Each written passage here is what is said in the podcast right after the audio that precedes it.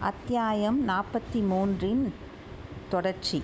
அந்த நேரங்களில் மரக்கிளைகளில் நூறு ஜோடி குயில்கள் உட்கார்ந்து கீதம் இசைத்ததையும் ஆயிரம் பதினாயிரம் வண்டுகள் சுற்றி சுற்றி வந்து ரீங்காரம் செய்ததையும் கோடி கோடி பட்டுப்பூச்சிகள் பல வர்ணச் சிறகுகளை அடித்துக்கொண்டு ஆனந்த நடனமாடியதையும் நான் என்றென் என்றேனும் மறக்க முடியுமா? எத்தனை ஜன்மங்களிலும் மறக்க முடியுமா? என்னை பார்த்து நினைவிருக்கிறதா என்று கேட்டீர்களே அப்படி கேட்கலாமா? நினைவிருக்கிறது ஐயா நன்றாக நினைவிருக்கிறது. இவ்வாறெல்லாம் சொல்ல வேண்டும் என்ற அந்த பேதை பெண்ணின் உள்ளம் துள்ளி துடித்தது. ஆனால் அவளுடைய பவள இதழ்களோ நினைவிருக்கிறது என்று இரு சொற்களை மட்டுமே முணுமுணுத்தன. ஆஹா சமுத்திரகுமாரி நீ வாய் திறந்து பேசுகிறாயே. இந்த அதிசயமான இலங்கை தீவிலே உள்ள எத்தனையோ மணிமாட மண்டபங்களின் தூண்களில் அழகிய தேவ கன்னிகைகளின் சிலைகள் அமைத்திருக்கிறார்கள். ஒருவேளை அத்தகைய சிலை வடிவமோ நீ என்று நினைத்தேன். நல்ல வேளையாக நீ வாய் திறந்து பேசுகிறாய். இன்னும் சில வார்த்தைகள் சொல். உன் இனிய குரலை கேட்க எனக்கு எவ்வளவோ ஆசையாக இருக்கிறது நம் சேனாபதியிடம் நீ சொல்ல விஷய நீ சொன்ன சில விஷயங்களை சொல். தொண்டைமான் நதியில் இரண்டு பெரிய மரக்கலங்கள் வந்து மறைவான இடத்தில் ஒதுங்கி இருப்பதாயும் அவற்றில் நிறைய போர் வீரர்கள் வந்திருப்பதாயும் சொன்னாயாம். அது உண்மைதானே சமுத்திரகுமாரி? அந்த கப்பல்களை உன் கண்களினால் நீயே பார்த்தாயா? என்று இளவரசர் கேட்டார். ஆம் ஐயா என் கண்களினால் பார்த்தேன் என்றாள் பூங்குழலி. ஆஹா இப்போது கொஞ்சம் உன் குரலை கேட்க முடிகிறது. என் செவிகள் இன்பம் அடைகின்றன. நல்லது. மரக்கலங்களை பார்த்ததும் நீ உன் படகை ஒரு குறுகிய கால்வாயில் விட்டுக்கொண்டு போனாய். கப்பல்கள் போகும் வரையில் காத்திருப்பதற்காக அடர்ந்த காட்டினுள் புகுந்து மறைவான இடத்தில் படுத்து கொண்டிருப்பாய். அச்சமயம் கப்பல்களிலிருந்து இறங்கிய வீரர்கள் சிலர் அங்கே வந்தார்கள். நீ படுத்திருந்த இடத்துக்கு பக்கத்தில் அவர்கள் நின்று பேசிக்கொண்டார்கள் அவர்கள் பேச்சை ஒட்டு கேட்க வேண்டும் என்று நீ விரும்பவில்லை. உன் விருப்பமில்லாமலே அவர்கள் பேச்சு உன் காதில் விழுந்தது. நீ கேட்கும்படி நேர்ந்தது. இவையெல்லாம் நம் சேனாதிபதியிடம் நீ கூறியவைத்தானே நடந்ததை நடந்தபடியே கூறினேன். அவர்களுடைய பேச்சை கேட்டதும் அதை பற்றி உடனே சேனாதிபதியிடம் எச்சரிக்கை செய்ய வேண்டும் என்று உனக்கு தோன்றியது. வீரர்கள் அப்பால் போன உடனே நீ புறப்பட்டாய். சேனாதிபதி இருக்கும் இடத்தை தேடிக்கொண்டு விரைந்து வந்தாய். எப்படி வந்தாய் சமுத்திரகுமாரி?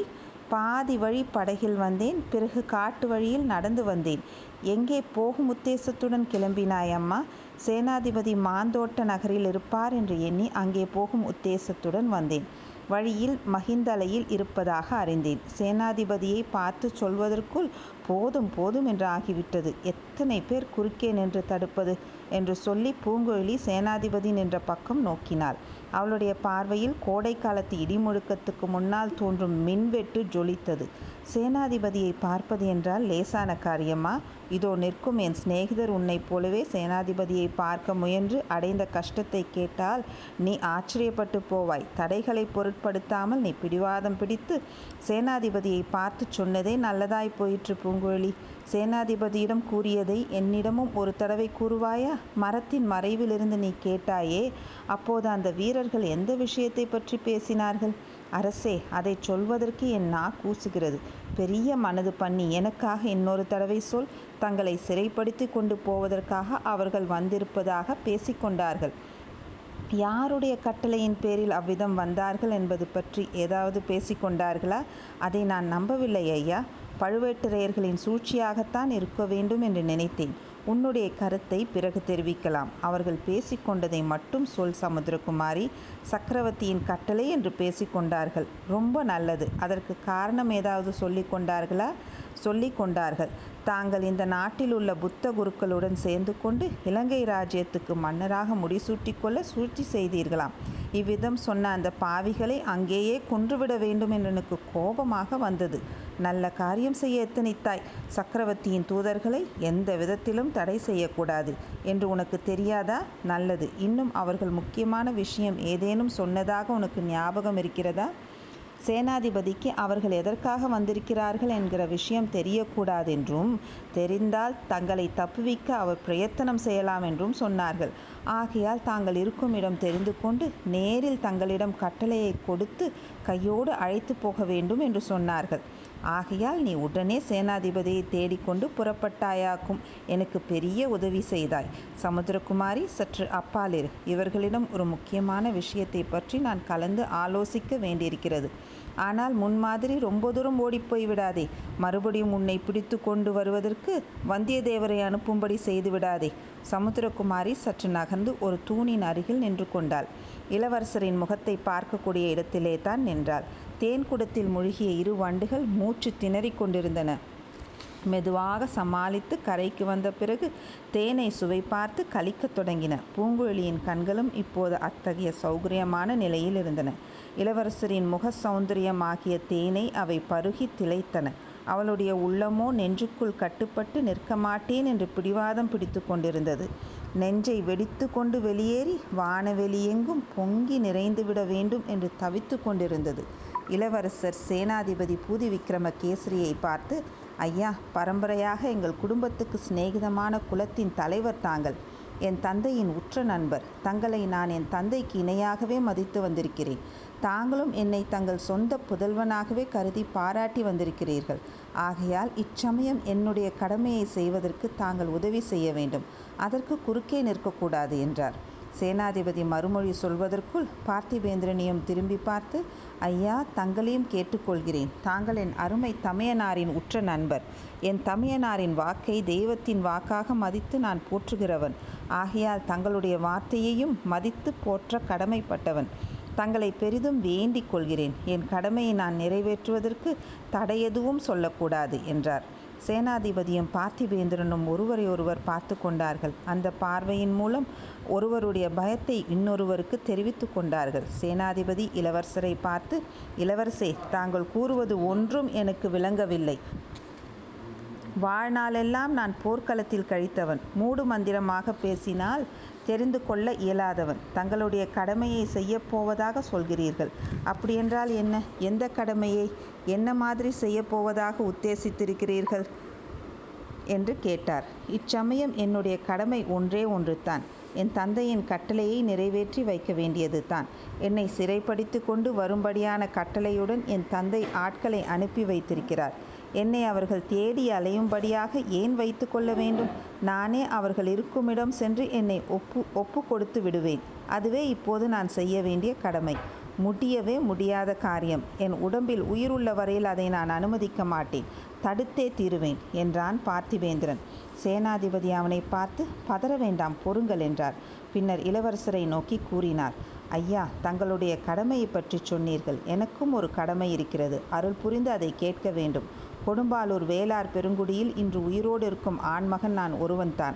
மற்றவர்கள் அனைவரும் சோழ சாம்ராஜ்யத்தின் சேவையில் இறந்து போனவர்கள். அநேகமாக எல்லோரும் போர்க்களத்தில் மடிந்தார்கள். நானும் ஒரு நாள் அவ்விதம் இறந்து போவேன். யார் கண்டது? யாகையால் என் வார்த்தையை கொஞ்சம் பொறுமையுடன் கேட்க வேண்டும். அரண்மனை மாடங்களில் அருமையாக வளர்க்கப்பட்டு வந்த தங்களை சென்ற ஆண்டில் தென்திசை படைகளின் மாதண்ட நாயகராக சக்கரவர்த்தி நியமித்தார். அப்போது என்னை தனியாக அழைத்துச் சொன்னார். அத்தியாயம் நாற்பத்தி மூன்றின் தொடர்ச்சி. இளவரசன் என்னை விட்டு பிரிவது என் உயிரே உடலிலிருந்து பிரிவது போல் இருக்கிறது. ஆயினும் என்னுடைய ஆசைக்காக அவனை நான் அரண்மனைக்குள்ளேயே வைத்து வளர்க்கக்கூடாது அவன் வெளியேறி போக வேண்டியது தான். அண்ணனைப் போல் வீரன் என்று பெயர் எடுக்க வேண்டியது தான். ஆனால் அவன் உயிருக்கு ஏதாவது ஆபத்து வந்தால் அதே கணத்தில் என் உயிரும் போய்விடும். அவனுக்கு எவ்வித அபாயமும் நேராமல் பாதுகாக்க வேண்டியது உன் பொறுப்பு. இவ்வாறு சக்கரத்தி சக்கரவர்த்தி எனக்கு கட்டளையிட்டார். சென்ற ஆண்டில் அவ்வாறு கூறிய சக்கரவர்த்தி இப்போது தங்களை சிறைப்படுத்தி கொண்டு வரும்படி கட்டளையிடுவாரா? அவ்வாறு கட்டளையிடும்படியாக தாங்கள் என்ன செய்துவிட்டீர்கள்? இலங்கை சிம்மாசனத்தை கைப்பற்றுவதற்கு தாங்கள் சூழ்ச்சி செய்ததாக சொல்வது எவ்வளவு அபத்தம்? இந்த அபவாதத்தை யாராவது நம்ப முடியுமா? கொடும்பாலூர் பெரிய வேளார் கூறி வந்ததை இதுவரை பொறுமையுடன் கேட்டு வந்த இளவரசர் இப்போது குறுக்கிட்டார். வேறு யாராவது நம்ப முடியாதோ என்னமோ ஆனால் என்னால் நம்ப முடியும் என்றார். என்ன சொல்கிறீர்கள் இளவரசே? இலங்கை சிம்மாசனத்தை கைப்பற்ற நான் சூழ்ச்சி செய்தது உண்மைதான் என்று சொல்கிறேன். வந்தியத்தேவன் இப்போது முன்னால் வந்து இது என்ன ஐயா? சற்று முன் வரையில் சத்தியம் தர்மம் என்று சொல்லி வந்தீர்கள்.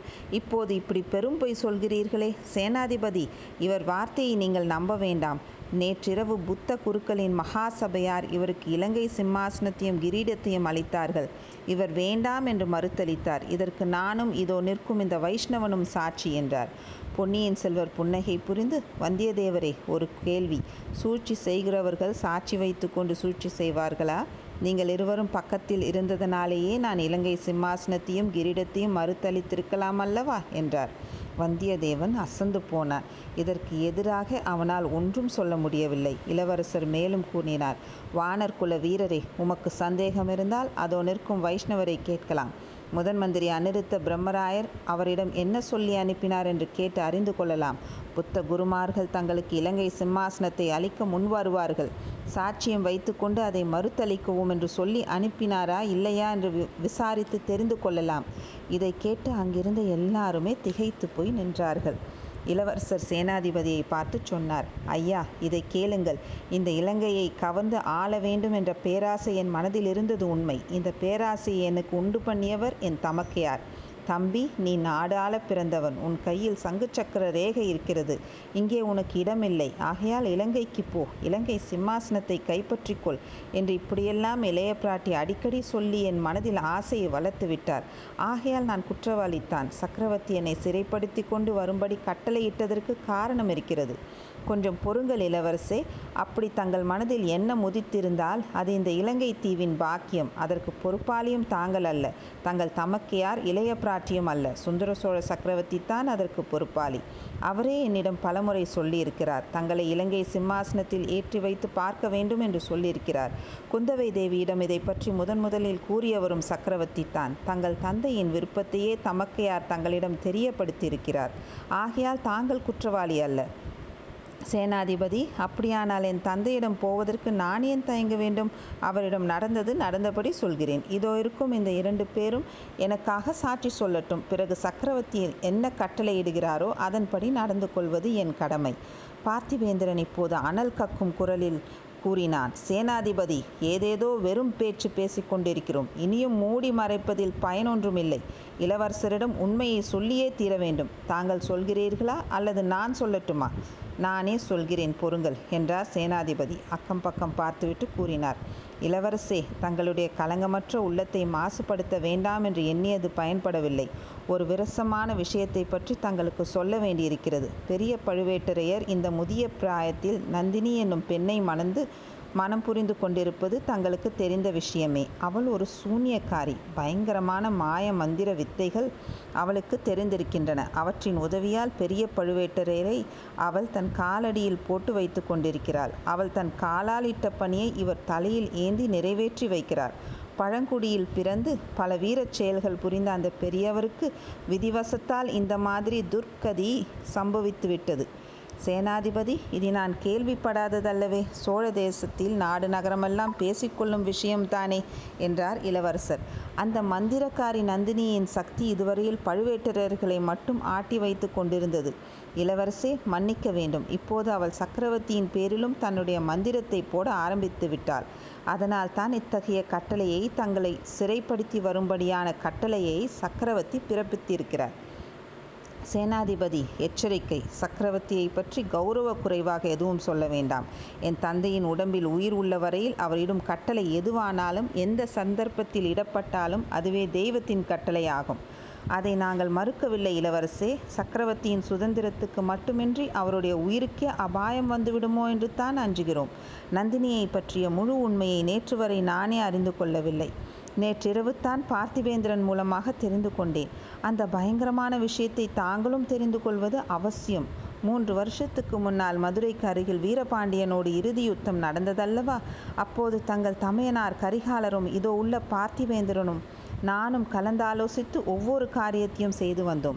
பாண்டியனுடைய சைன்யங்கள் அடியோடு நிர்மூலமாயின. வீரபாண்டியன் முன்னொரு தடவை பாலைவனத்தில் ஓடி ஒளிந்தது போல் இப்போதும் ஓடி தப்பிக்க முயன்றான்.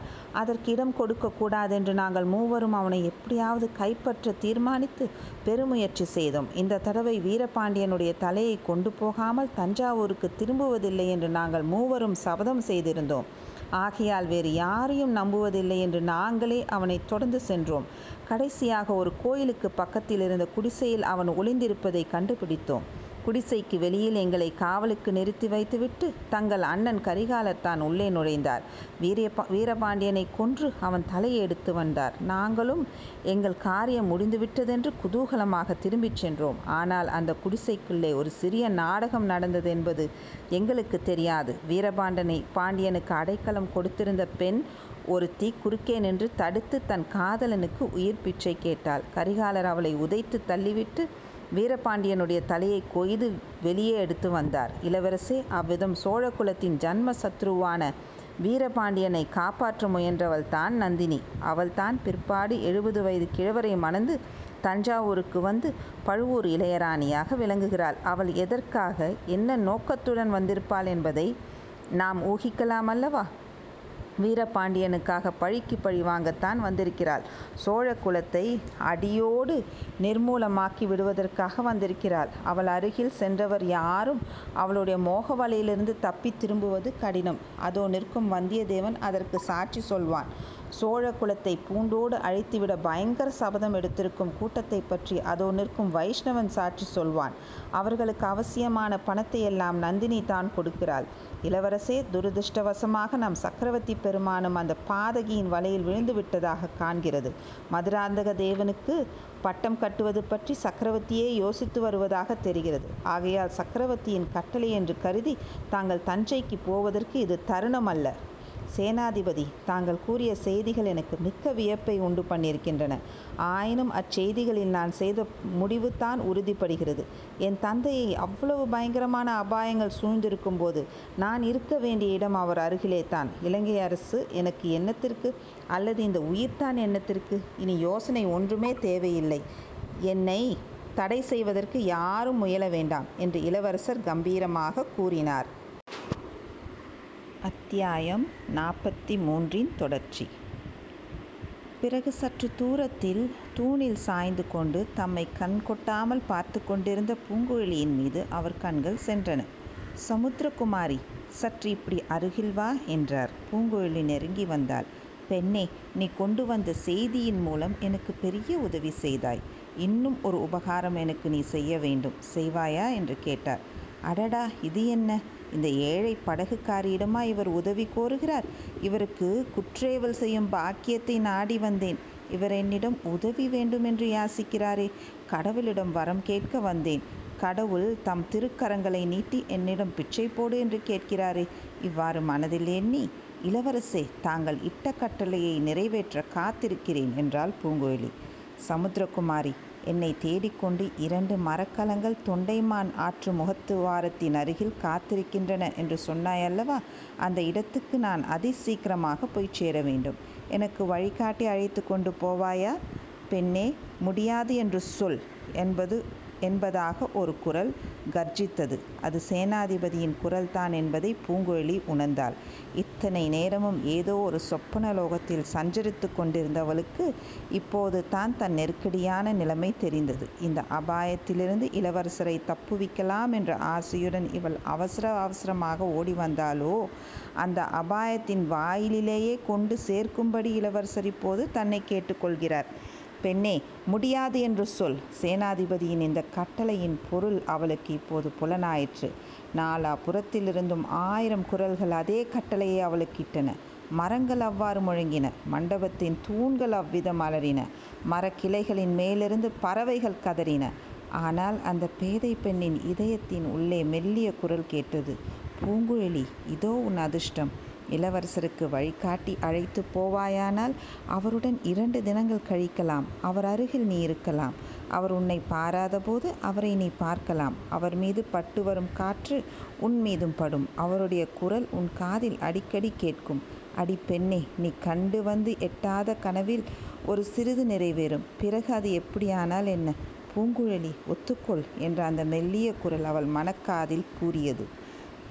சமுத்திரகுமாரி ஏன் தயங்குகிறாய்? எனக்கு இந்த உதவி செய்ய நீ மாட்டாயா? நானே வழி கண்டுபிடித்து கொண்டு போக வேண்டியது தானா? என்று இளவரசர் கூறியது அவளுடைய மனம் திடமடைய காரணமாயிற்று.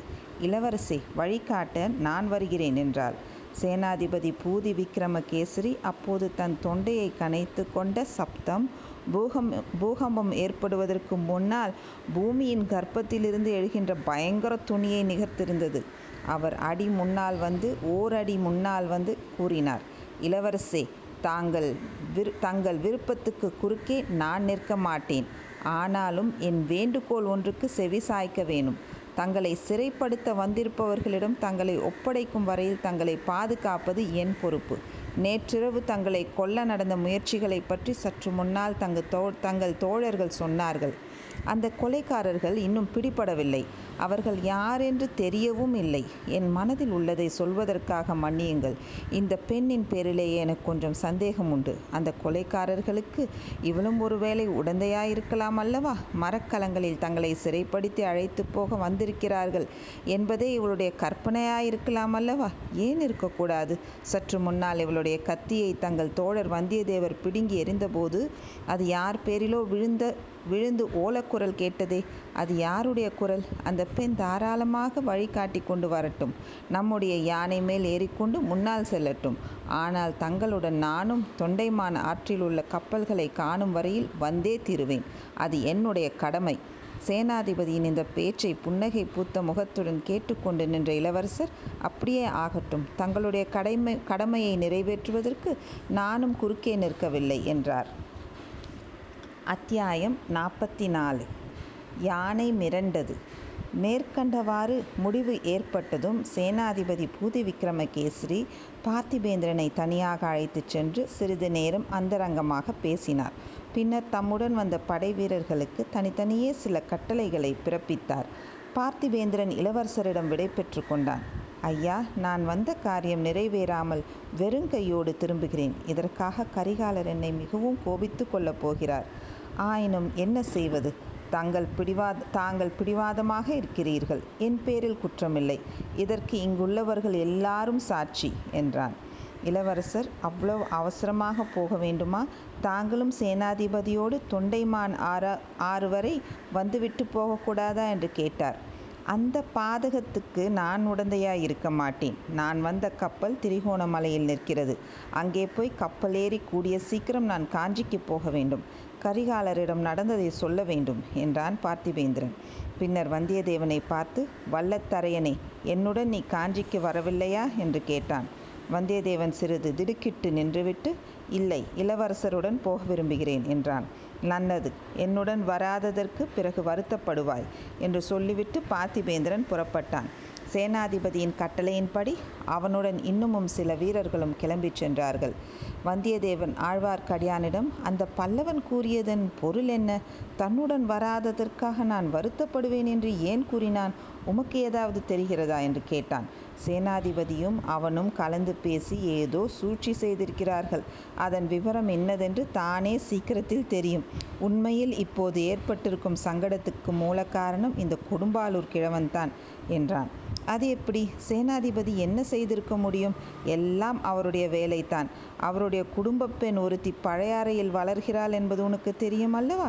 நன்றாய் தெரியும். வானதி தேவியைத்தானே சொல்கிறீர்? ஆமாம்.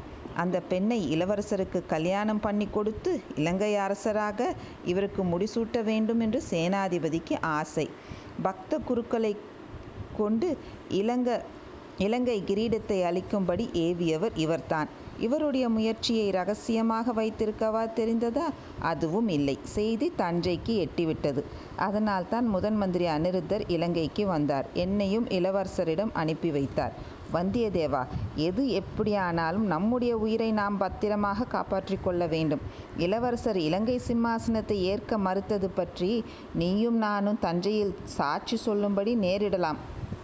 இதற்குள் சேனாதிபதியின் காரியங்கள் முடிந்துவிட்டன. அவருடன் வந்திருந்த படை வீரர்களில் நாலு பேரை தவிர மற்றவர்கள் எல்லாரும் வெவ்வேறு திசையில் புறப்பட்டுச் சென்றார்கள்.